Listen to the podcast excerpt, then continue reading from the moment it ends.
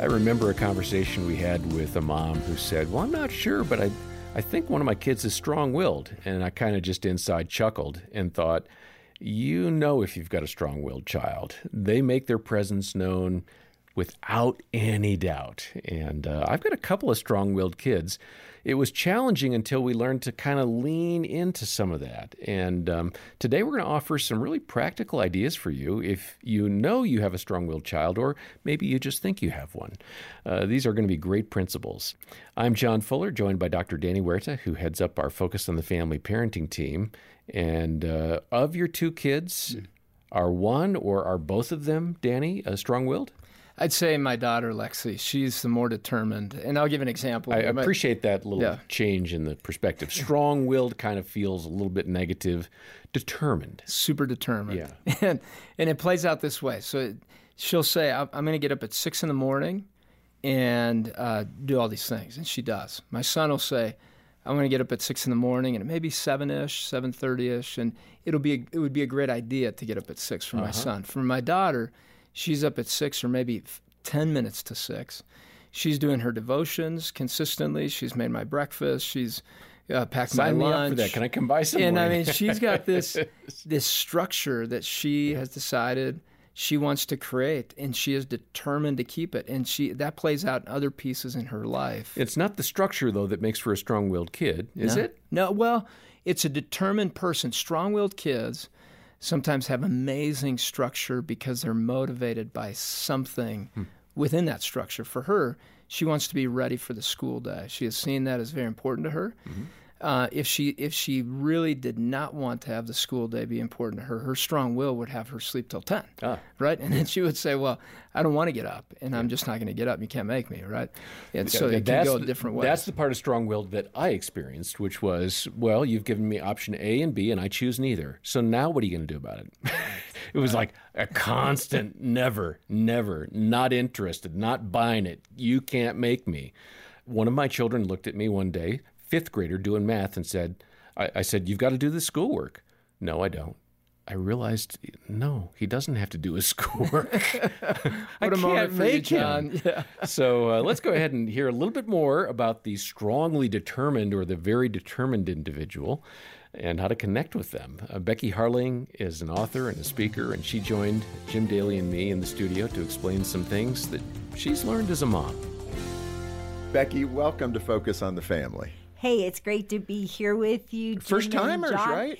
I, I was here a f- quite a few years ago now, oh, really? but not as a guest on the show. Oh, okay. I was recording some content for Moody Publishers. Well, that's fantastic. Yeah. Hey, uh, you're the mother of four kids, so I'm sure you got this listening thing down. You've written the book now, so that so makes you an, an expert. expert. Yeah. yeah. Well, exactly. Uh, but you also say in the book you know, it's not always smooth and easy, even for a person who is trying to do it perfectly. So your daughter Stephanie, uh, she kind of challenged you right out of the gate, and you were at your wits' end. Now every mom's leaning in. Yeah. Now it sounds yeah. more like my life. Yeah. so yeah. what happened with Stephanie, and why did you reach the end of your rope with her? Well, and you know, Steph was this adorable little girl. That's the first problem, eyes. isn't it?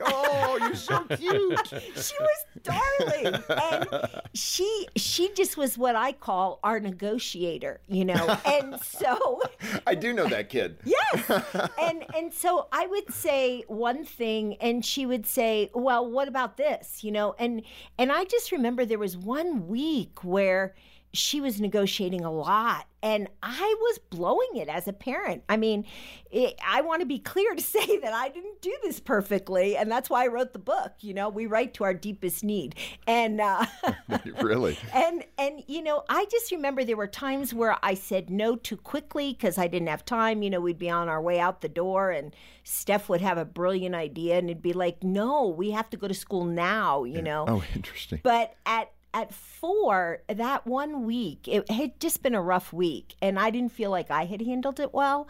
And I just remember going before the Lord saying, Lord, I am messing up this child. She's going to need a lifetime of therapy because of me. You've got to show me what to do. And as I got quiet, the Lord spoke an interesting message to me. He said, Give her a voice.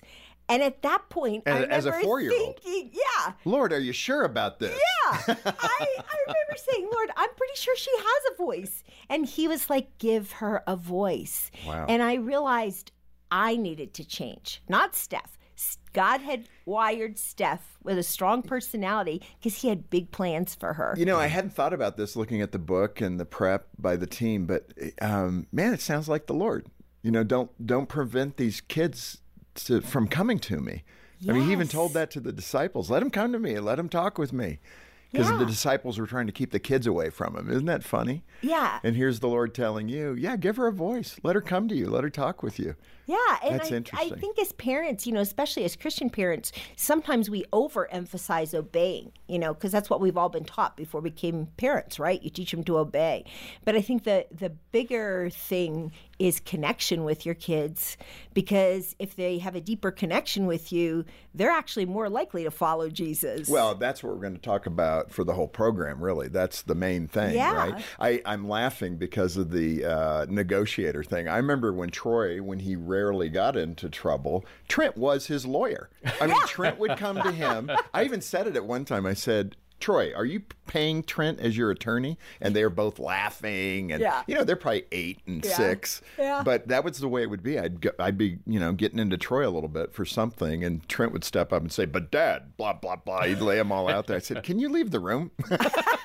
I don't want to negotiate with you about your brother's misbehavior." Yeah, But well, it- Steph would do the same for her younger sister. right. You know, Carrie was more compliant, and Steph would negotiate on her behalf. Well, in fact, uh, years later, you ended up asking your oldest daughter if you're a good listener. How old was she when you asked that question? Maybe 18, 19. Okay, I that don't was know. risky. Yeah, I know, right? What are you should thinking, Mom? Yeah, what were you kids a thinking when you asked that? So that was good, though. You asked the question, "My good listener," and what did she say? She said, "Well." There was a long pause. Honestly, guys, I was expecting rave reviews because I thought I you're an A. had, I thought I had had this down. And she said, "Well, sometimes you listen well."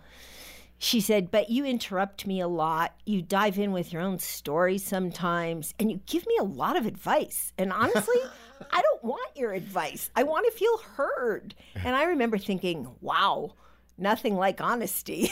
right and and even what's the age difference between that older daughter and and steph the Eight years. so okay Yeah. so did you learn a lot from that older daughter what, and what's her name Her name is Bethany. so bethany and you and that experience were you able to were you able to process that digest it and then apply it with your younger daughter's relationship Yes, but I I the poor to older kids get the worst of us as Oh, parents. they do. I, you know, as an adult, this I, you apologize a lot, right? You're Right. like, we just didn't know what we were doing.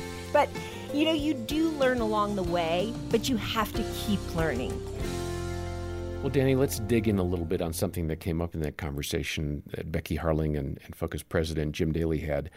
There are going to be parents, it doesn't matter how I wrap it, my kid is going to be critical. I'm going to feel like I have to justify once more to this child why it's done this way or why we have that rule. And I'm not interested. I just, uh, I, could care less what they think.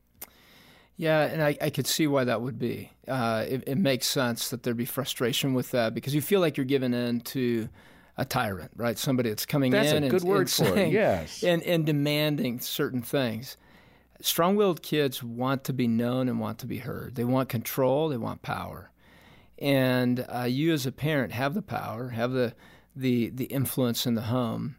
And somehow they really try to wrestle uh, the power down to the ground. And I would encourage you to listen carefully to what they say to that question. Am I a good listener? It, it can be a very helpful, um, insightful moment for you when they say that. I, I use that with my kids, and I've used it a lot in, in counseling with families, and especially with, uh, you know, where, where there is a struggle between parent and child. And many times the kids will say, No, my parents don't listen to me and the parents have felt like they have listened well.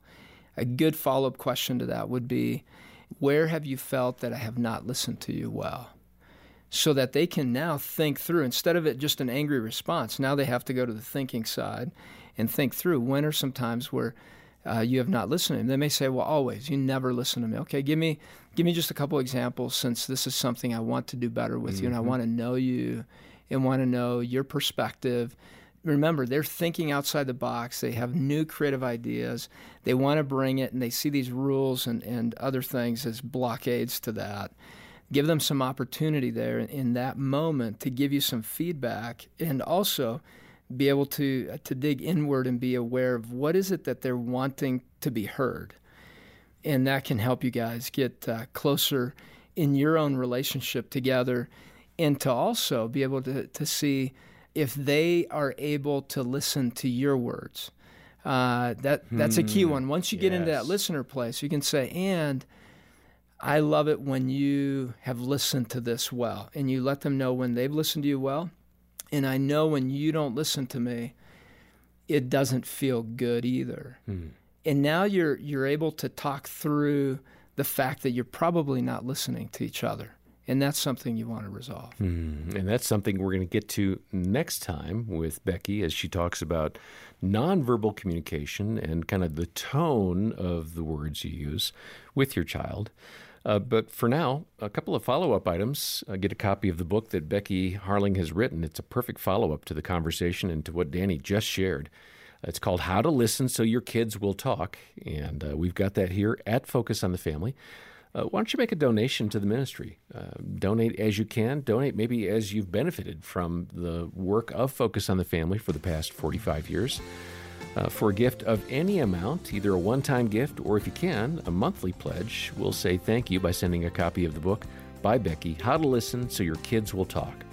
Details are in the show notes, and we're also going to link over to a great follow up article it's free, it's on the website. It's called Four Words Kids Use When Coping with Emotions. And uh, I think that'll give you some more insight into your child and what they're trying to express, but may not be able to do so so well. As I said, we'll hear more from Becky about communication next time. For now, on behalf of Dr. Danny Huerta and the entire team, I'm John Fuller, and thanks for joining us for the Focus on the Family Parenting Podcast. As a parent, it's easy to find myself sitting backseat to my kids, in the back seat. It's tough to be a step ahead, and full honesty, I'm pretty hard on myself when that happens. But I've found Practice Makes Parent, a podcast from Focus on the Family, hosted by Dr. Danny Huerta and Rebecca St. James. It helps me be more intentional and not feel alone when things get tough. Everything they share is practical and well practiced, and I can use it right away. Listen to Practice Makes Parent wherever you get your podcasts.